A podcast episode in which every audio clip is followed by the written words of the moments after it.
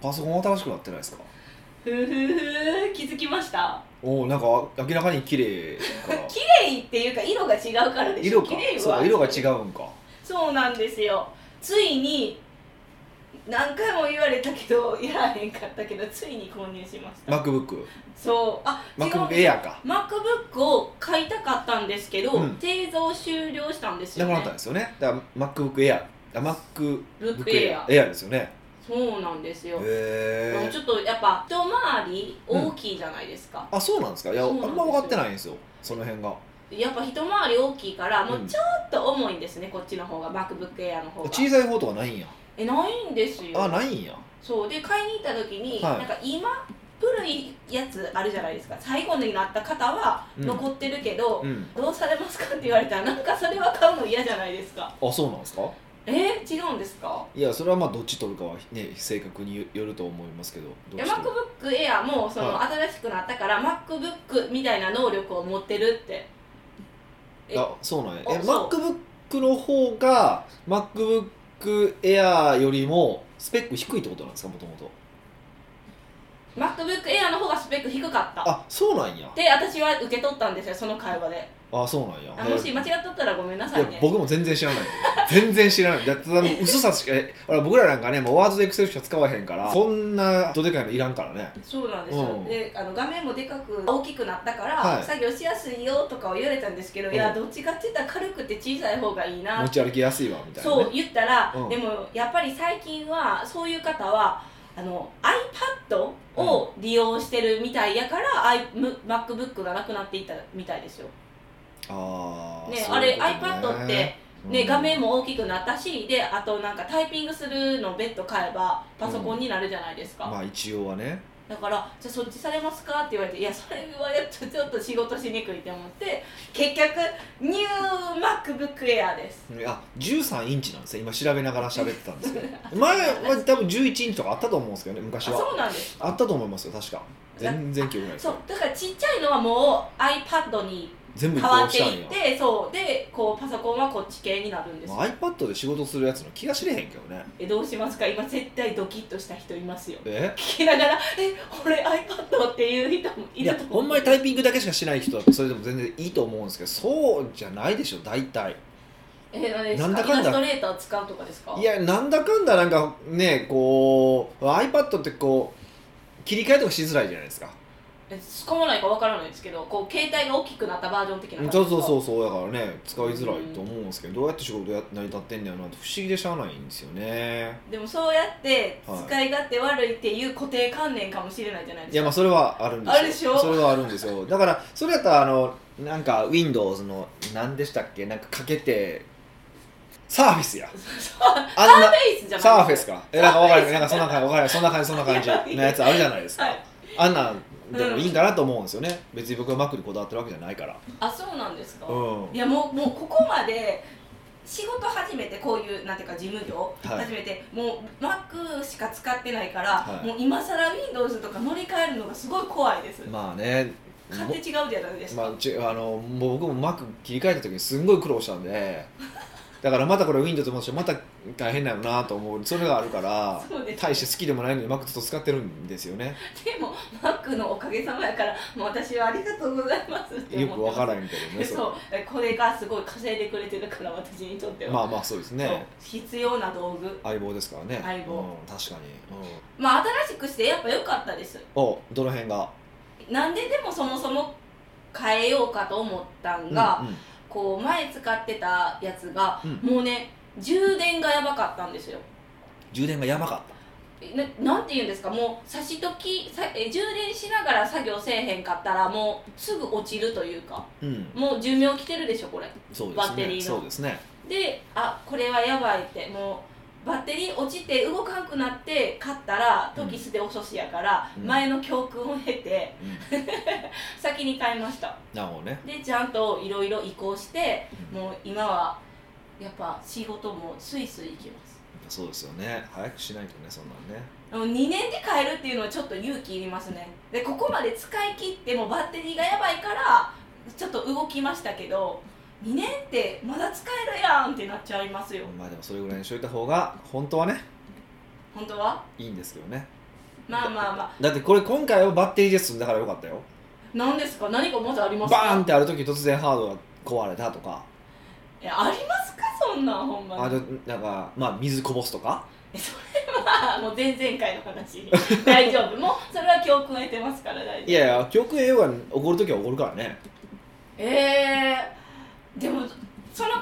めにドロップボックスですよねまあまあそうそうなんですけどだからまあ基本的にえ言ったってあなたあれじゃないですかめっちゃデスクトップもの並んでるじゃないですかと思うじゃないですか、は今めっちゃ綺麗ですそれが今新しいからよそうですよ新しくなかったら結構あれやねんいっ あったんですけぱい、ど、まあ、確かにそででこうやってリセットするじゃないですかじゃあはい物がないから、うんあやっぱり改めてきれく使うっていうか整理整頓できるように心がけるようになりました、うん、まあそうですよねはいだからそうした方がいいとは思いますけどね本当まあ、たまに切り替えるのはいいなってうん私は思ったので、もし MacBook なんですかね34年使ってる方いらっしゃったら、まあ、この機に変えてみてください、まあ、まあパソコンは本当ねあのずっと言ってますけどうん、 2年に1回変えろそれはちょっだかとあまらあえそれ一括買ったん今回もそうですよいや分割しなかったですえ分割は値段上がるなんか上がらへん時はあるんですよ時期的にでもそれって正規店で頼むからなんですか私あのなんていうか家の近くのあの電化製品屋さんあるじゃないですかヨドバシみうんたい電な、気屋さんねうんそういうところで買ったんでうんなんか分割もこう頭になかったですやっぱりああそうなんですね一括で育てられた娘なのでよくわかんないですけど、うん、だからそのそう分割があればねそれでいけるかなと思でもやっぱり私はえなんかいずれ払うんやったらさっき払っとった方がこう気持ちがいいからああーまあドーンとねえだだからその2年にしとけばその、まあ、いつも言ってる話やけど、まあ、2年なったらあ買い替える時期やなって来てまたやるっていうふうなやり方の方が、まあ、一気にバンとお金なくならへんからいいんかなっていうふうに僕は思ってるんですけどね携帯みたいですよね機種代がああそうそうそうみたいそうな感そうじですそうよねそうそういうイメージですね確かにそうすることによったらあれですよねこう一定になくなっていってるから別にこう苦でもないですよねそうなんですそうなんですよそういう考え方の方がもしかしたらいい人もいてると思うし僕多分どっちかというとそのタイプだとは思うんですけどええそうなんですかもう一括で何でもポンポン買いそうないやイメージですよねいや買うんですけどね多分僕は多分あの味方同じ立場やったら多分そうしてると思います、あそうなんですね、うんうんうんじゃあ皆さんあの一括でも分割でもいいからあの MacBook 買ってねっていうまあそうですねだからといって何の話やねんって感じですけどはいまあまあまあまあまあ私が MacBook 新しくしたよっていう話でしたさすがですねはえまあそろそろ12月になったんですけどねいはい俺ら話切り替えましたね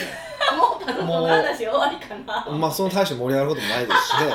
は上がってあの最近最近じゃないわもう12月なったじゃないですか、いまあ、なりましたよ12月なったって言ったらもうヒデさんはそろそろ準備しなあかんことがあるじゃないですかでもクリスマスですよねあの恵まれない子供たちにちょっとプレゼントを買わないといけないのでええた北岡サンタですかサンタはしないといけないあの個人の子供たちにちょっとおもちゃをねいっぱい買わないといけないんでにやけながら喋るのやめてもらっていいですかいやそうじゃなくてクリスマス通り越して1月といえばやっぱりねお正月を違う確かに正月やけどお正月でこう年を明けたねってみんなでお祝いをしたいですよね本当ね絶対せえへんタイプやのにねめちゃめちゃしますよ失礼なで年明けたら、はいヒデさんのヒデさんのバースデーあーそういうことねパチパチパチパチパチで今回は、はい、何をチャレンジするかというとえもうこれ発表すんの俺発表せえへんかったらこのまま逃げ切れるかなと思ったんですけどえ嘘そんなんありえ皆さんそんなん ありいやだってな本当はもう発表遅いですよね今日何チャレン自自ジする信ないねんもう全然今回自信なく てだからもうこれやめようかなとかね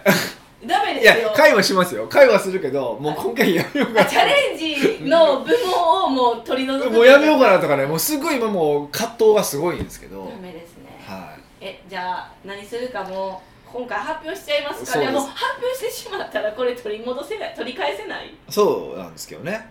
じゃあ発表しましょうえあの漫才をうーし ますなんでなんですかなんでなんですかなんでなんですかいやまああのー、5年前ぐらいに、まあ、m 1に出ようと思いましてねとあるアホアシスタントのせいで出れなかったっていう、まあ、苦い思い出がありましてえよかったですね逆にね出れんかってあれは何何でお前逃げてんねん今回がそれは第何回かちょっと分かんないんですけどちょっと一回聞いてそれ僕がすごい怒ったってあの多分美香を史上最高に怒ったのはそれなんですけど、ねえっと、それをちょ,、まあ、ちょっと覚えてないんですけど、まあ、それ聞いてください過去の聞いてもらうとして、まあ、それ受けれなかったとうんで出れなかったんで、まあ、ずっとやりたいなと思ったんですけどなら最近あの、まあ、一緒にちょっと最近よくお仕事させてる成田さんが今年 m 1出まして出たんですか出た出た出た出たでもテレビには映ってないもちろん1回そ戦落ちですからねうえちょっとおもろかったんですけど見に行きました行ってない行ってないえネタは見たんですかネタはなんか動画では見たからその現場のネタは見てないんですけど、はいでそれであーもうちょっとやっぱりやっぱそろそろほんまねナイスさんがやったらそう俺もさっき行かなあかんやろともともと僕それこそ高校の時僕漫才したんですよねえねえでなんか盛り上がってたって言ってませんでしたそうなんですよでしてたのでいやちょっとさすがにししたいなせなあかんなと思って相方を探してましたらこの間、まあ、とある講座の懇親会の時に「いや僕やりたいです」みたいな感じになった、まあ、お調子者の農家がいてて お調子者の農家ってめっちゃ言いうややんそうじゃない相です方かなのにそうじゃないです相か方お調子者の農家がいてたわけですよはいでじゃあそのお調子者の農家僕も好きな感じのなんで「あそれとちょっと一回やります」みたいな感じになってしまってでまさかの今回今回あおの誕生日会でお誕生日会でまあ初披露して、まあ、そこからこう、まあ、m 1までの道の道のりを見せていこうかなというふうに思ってるわけですよもうロングストーリーになりますねロングストーリーですよだから来再来年の1月にどうなってるかですよね、えもうあの時の形成された漫才がういくやつのか死ぬのかはその時えそうそうですよねそうですよねでジャッジするしに来るってことですよね皆さんがで初回はちょっと肩慣らしにあのどんな感じで あの僕がやるのかと漫才をするのかっていうのを見てもらってもうここでダダ滑れたその場で解散それはそれでおもろいけどそうなんですよでしかも、はいまああのー今回一応1月25日に開催をさせていただくことになりまして、はでなんといなんとその相方がの誕生日が1月1月25えすごくないですかえ1月25と26の誕生日の2人のコンビでしょいやそうなんですけどだからねいやそんな誕生日当日にえらいことさせられるなってかわいそうやなと思ってるんですけ どまあまあまあまあそれは面白いかと思いまして、まあそうなんですよだからちょっと漫才を一応へーする方向になりまして、それが本当最近決まった最近ってこうもう先週ですよね決まっですよね、うんうんうんもう11月末に決まったんですけど、た、はえっい、と、どうやってなんていうんですかネタを作ったりネタ合わせしたりいやこれからだからネタ作らんとダメなんですけど一応、まあ、僕は過去一回作ってたことがあ、まあ、とその一緒にやった相方とね作ってた経験があるから、まあ、その時の作り方をしようかなとそのやり方は言わないですけどへーまあ、とあるやり方があってそのやり方であの作ろうというふうには思ってますえどういうスタイルでいくんですかどういうスタイルでいくだからこれそれもこれから決まりますだからえほんまにちょっとやっぱ今回やばくなるねね2ヶ月切ってるしこの発表の時点で2ヶ月も切ってるし、はいそうなんそれ以上に僕イタリア行きますからね10日間そうですよね大丈夫ですか大丈夫じゃないよどうしますかどっちかがネタ飛んだとかまあそれはあるでしょうねそんなアドリブ聞かへんかったら私やったら絶対緊張してあますーよまあ多分彼もアドリブ聞くタイプやと思うしまあよほど上がらなければね僕も多分比較的アドリブは聞くタイプだと思うのでまあその辺はうまくやりたいなと思ってますよいやもう皆さんもうぜひ温かい目で ご覧くださいってそ感うじですねだからあの基本はあのなんかこう冷たい目じゃなくても笑う準備してきていただかないと もう僕もね辛いんでねええもうちょっとドキドキですねそうですね今まだこう完成形を見てないから、はい何とも言えぬ私は不安いや僕も僕もすごい恐怖ですだから ほんまにだって何もね彼のこともそんなにむっちゃしてるわけでもないじゃないですか確かにね確かにうんだけどやろうみたいな感じになってしまったんでえーどういうジャッジの仕方するんですかどういうジャッジのし仕方をするえだってその当日に披露するじゃないですか漫才をもちろんそうですねえその漫才で、うんこのコンビやっていけるやっていけへんっていううんジャッジはどうやってするんですかいやだからやって受けるかどうかですよえでもその時はお客さん温かい目で見てくれてるじゃないですいかや温かい目で見たとしても滑った滑らないかぐらい僕も分かるじゃないです かわかります そさすがに僕にも分かりますよそんな僕うぬぼれてないですからっか ええなので、まあ、それでやりましょうということでございますねじゃあこれだけ聞きたいんですけど、あのコンビニってあるんですかそれもこれから決めます全部これから決めます いや全部決めますこれからの逆に何逃げてるんですかえ決めんこれから決めんねんからしゃあないやんもうそれはそろそろこのポッドキャスト流す時は一般募集しますしますよもうもうでもそんな席ないんですよねあそうなんですよ、はい、ああのもうなんていうかな既存のお客さんとかには告知させていただいて、ね先行告知っていうんですか、はいさせていただいて、はいもあとどれぐらい残ってるんですかういやあとね多分30席弱ぐらいだと思いますあそうなんですね、なので、はい、もう早もん勝ちですよ本当にそうですね今あ一応あまあこれ遊びの話しかしてないけど一応あの今回セミナーももちろんちゃんとしますえあるんですかあるわあるわしばくぞえ漫才がメインじゃないんですか いやいや一応しますよで今回はあそうそうそれでいくと今回はあの実質無料集客っていうのをちょっとお話ししようかなと思ってますえ実質無料集客いやなんかほらみんな集客をするのにねなんか結構やっぱりお金かかるから集客ってみんなやっぱりしたいと思ってるししないといけないと思っなんかねしないといけないと思ってるんだけど、まあ、どうしてもこうお金がかかるからっていうことで結構なかなかできてないことって多いじゃないですか。もう広告をかけるとかそういう系まあそうなんですけどだから、あのー今回改めてじゃあちょっとその実質無料でどうやって集客するのかっていうようなお話を、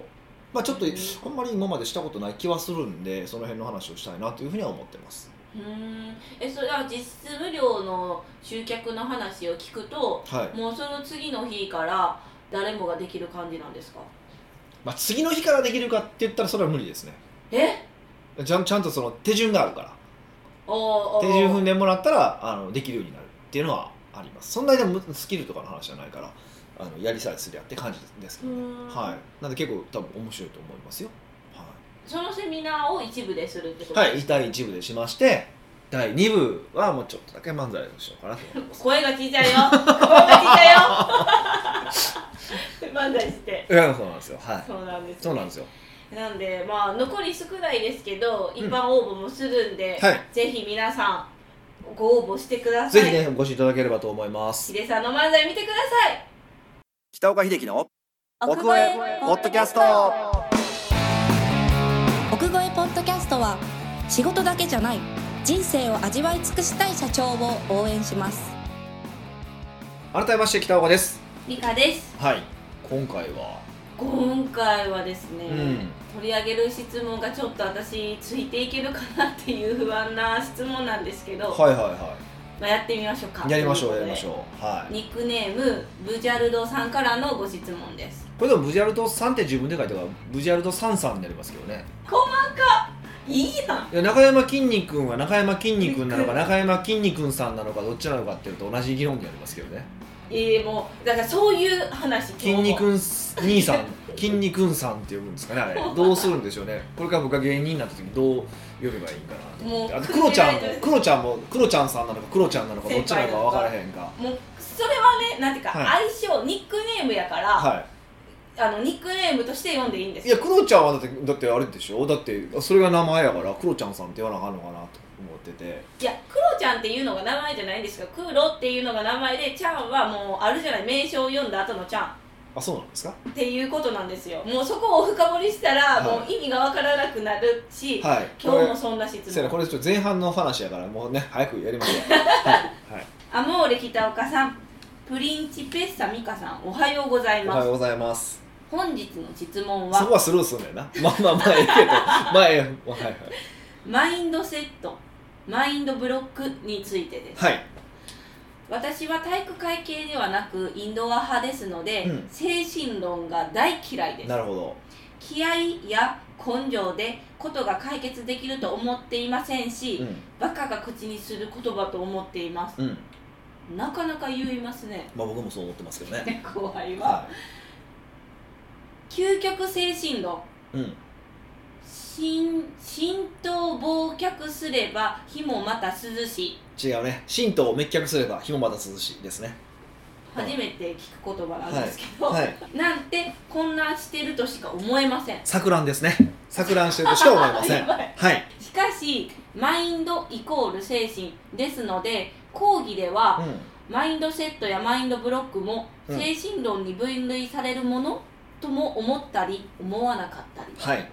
この辺り北岡さんも精神論が嫌いとお見受けしていますのでうんスパッとした回答がいただけるのではないかと期待しておりますなるほどリモールとよろしくお願いした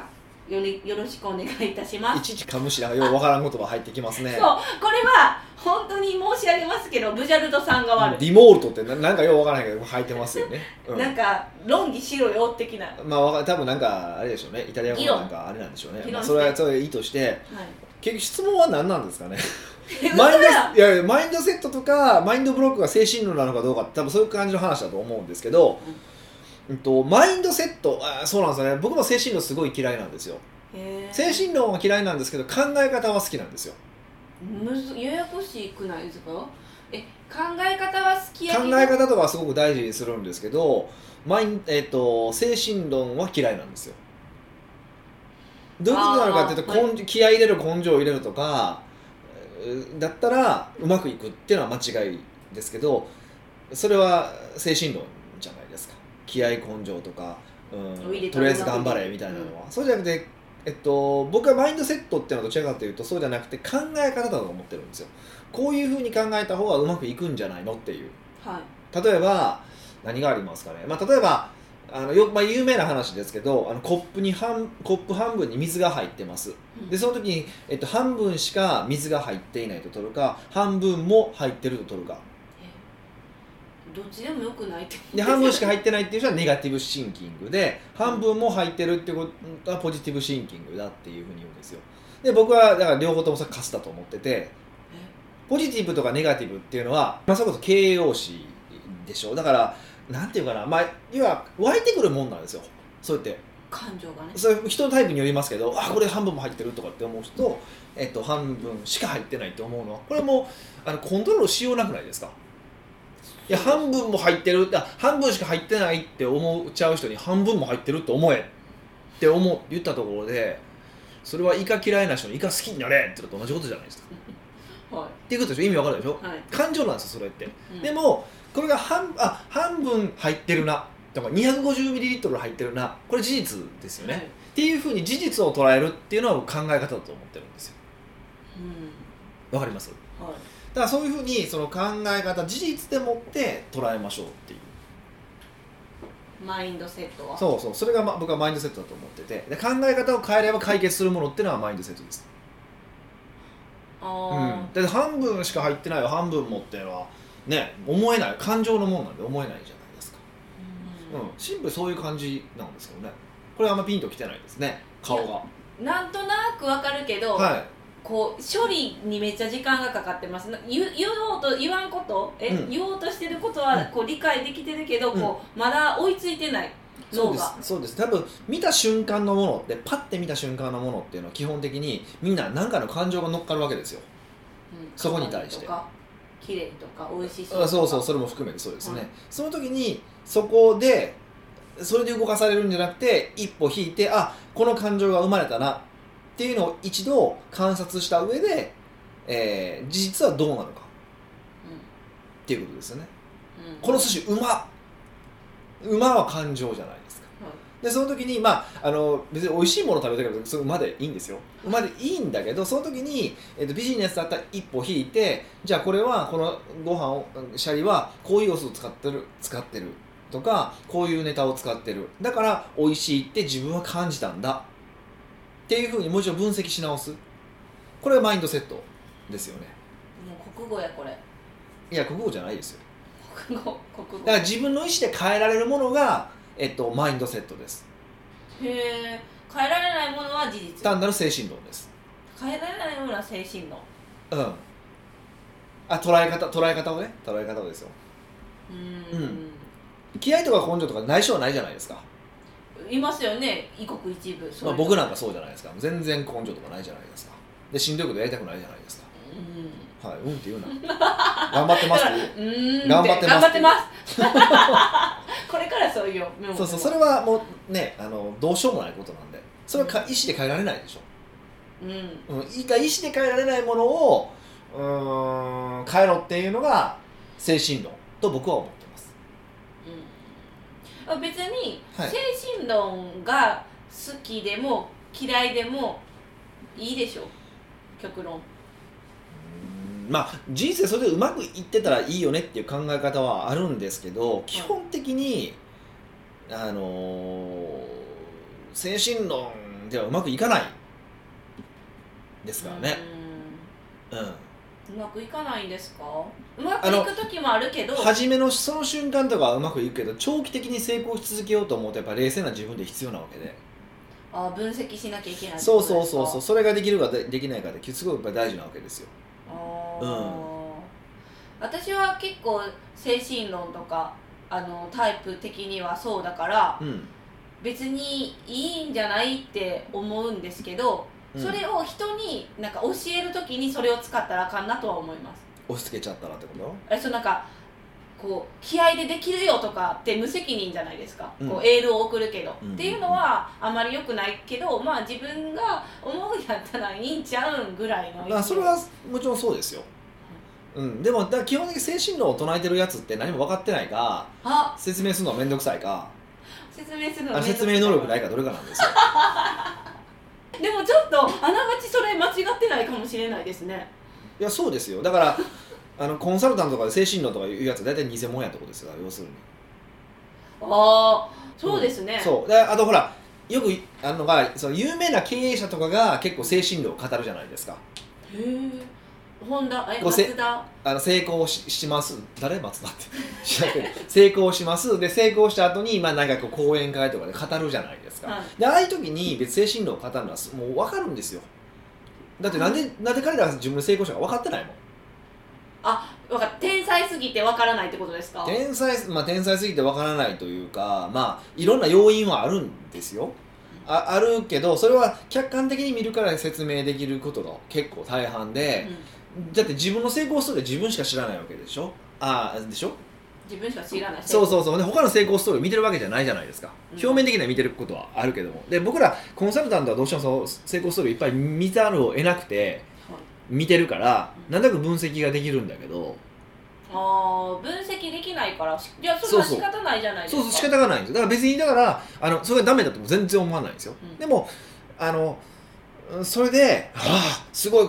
この人が、まあ、例えば努力が根性やって言ってるから俺も努力と根性で頑張ろうっていうのは間違いだってことですうーんそうですねしっくりきましたねうん、まあ、その時テンション上がってね努な力りとま根す性思っちゃうのは分かるんだけど活性化されますよそうそうそうってやっぱ努力と根性が一番大事なんかって思うのは分かるんだけど、はいそうじゃないよってことですね あーだから要は精神論を信じちゃうタイプはこう真実を見抜けてないってことですよねま事あ実事実をし見抜けてない感じかな、うーうんん、だから改めてやっぱりあのーそう湧くもんは仕方がないんですよその精神論的な話とか聞いたらすごいやっぱり気持ちいいんですようあのー誰やろ前田さんとかショールームの前田さんの話とかですごい気持ちいいんですよすっごい心地よいいんですよでまたあの人の語り口やから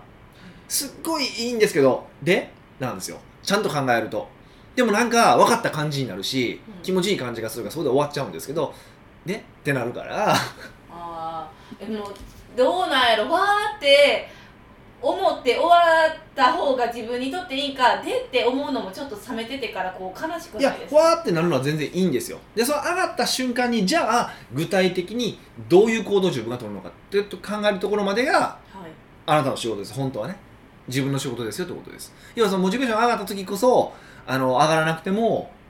できるような仕組みを作りましょうと僕よく言うじゃないですか、はいそれのことですつまりでもそれやったらなんかこうこう教えを説いてる人をそこまで教えて、えなんか言ってよって思いますそれはいやだから何回も言うけど彼らはそれが仕事じゃないから夢を見させてあげることが仕事それをもう、まあいや、彼らは講演してって言われて講演してるだけや し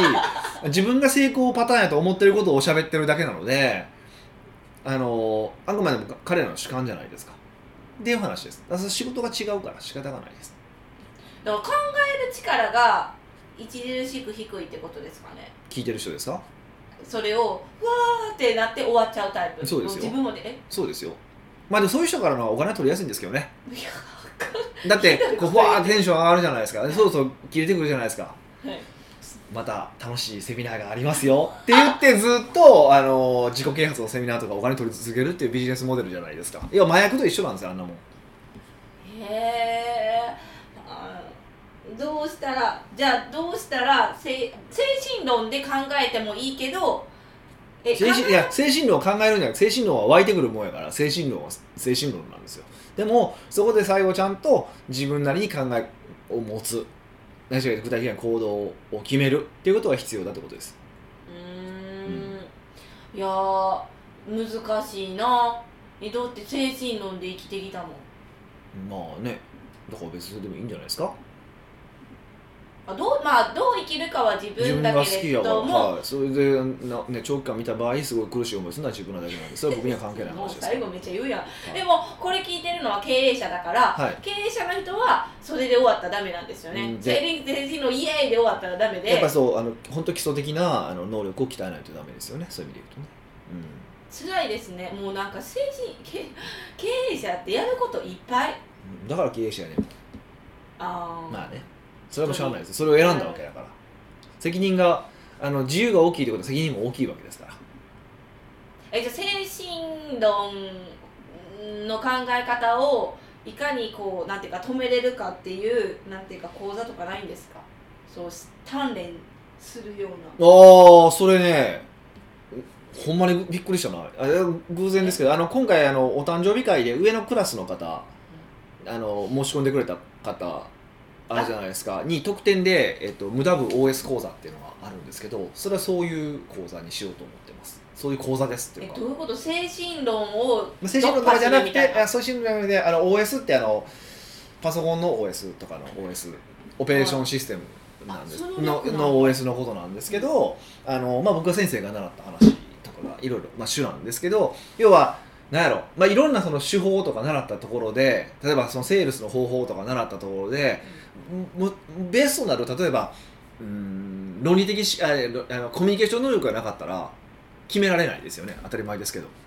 どんなそのセールスのテクニック習ったとしてもあーもうベースとなるコミュニケーション能力ただ相手を察する力とかが低ければ決まらないじゃないですか、当たり前でしょとかだしあと例えばその習ってることを正確に理解できなければつまり論理的に理解できなければ間違って解釈して使っちゃうじゃないですかそうですねっていうふうにもともとのその経営者としての、まあ、もっと言うと多分社会人とか人間としての基礎能力を鍛えようっていうのが、まあ、OS 講座っていうのが、まあ、うちの師匠がもともとやってたやつなんですけどへーその方をまあ借りてやるっていうのなんいですやけどね私も人間的基礎能力上げたいです 開けてくださいいやいやいやいやいや見捨てないでくださ開いけてください、まあ、いつかあの募集しますんであまだことしない募集じゃないまあ、とりあえず今あの、ね、あのお誕生日会の VIP 席の方とプラチナ席の方かはいに関してはなんか無料であの受けられる特典はつけてますけどそれ以外の方は普通に申し込んでいただく形になりますんではいまあ、でもそうこれちょっとやずっとやりたいなと思ってもうそれこそ34年ぐらいずっとやりたくて構想はあったんですけどやっと形にできる感じになってきたんで、それは何ですかヒデさんがこうもう教える体系ができたってことですか、うんとかまああと僕のその体制的に整ったって感じもありますけどね、はいへーまあ、それはまあまあ今後やりますんでじゃあ楽しみにしていただければと思いますブジャブジャルドさんはもう有無もなくじゃあそれに参加してください運といもうなくこでともです運を言わさずねあ有無を言いやさうんず、そういう基礎的な国語能力が習わないのでそれはあの国語で勉強していただいていいですえかでもねさっきも言ったようにコミュニケーション能力が大切だから人と会話するときはだからそうやっていいんですよ、はだいか、ら私も OS 講座受けます はい、めっちゃ諦めてるじゃないですかはい奥越ポッドキャストではいろんなご質問をお待ちしております質問を採用された方には素敵なプレゼントを差し上げておりますので質問フォームよりご質問してくださいはい、最近ちょっと微妙になんか減ってきてたりとか常連さんばっかりの投稿が多いのでご質問ね、はい、新しい方をあのはなるべく優先して取り上げようと思ってますのでぜおひぜひ、はい、また、質問もいっぱい送ってくださいはやい、し、本当にくだらない質問で構いませんので、はいはい、いただければと思いますお誕生日会の募集もお待ちしてますあそれ忘れてたじゃあまた来週お会いしましょう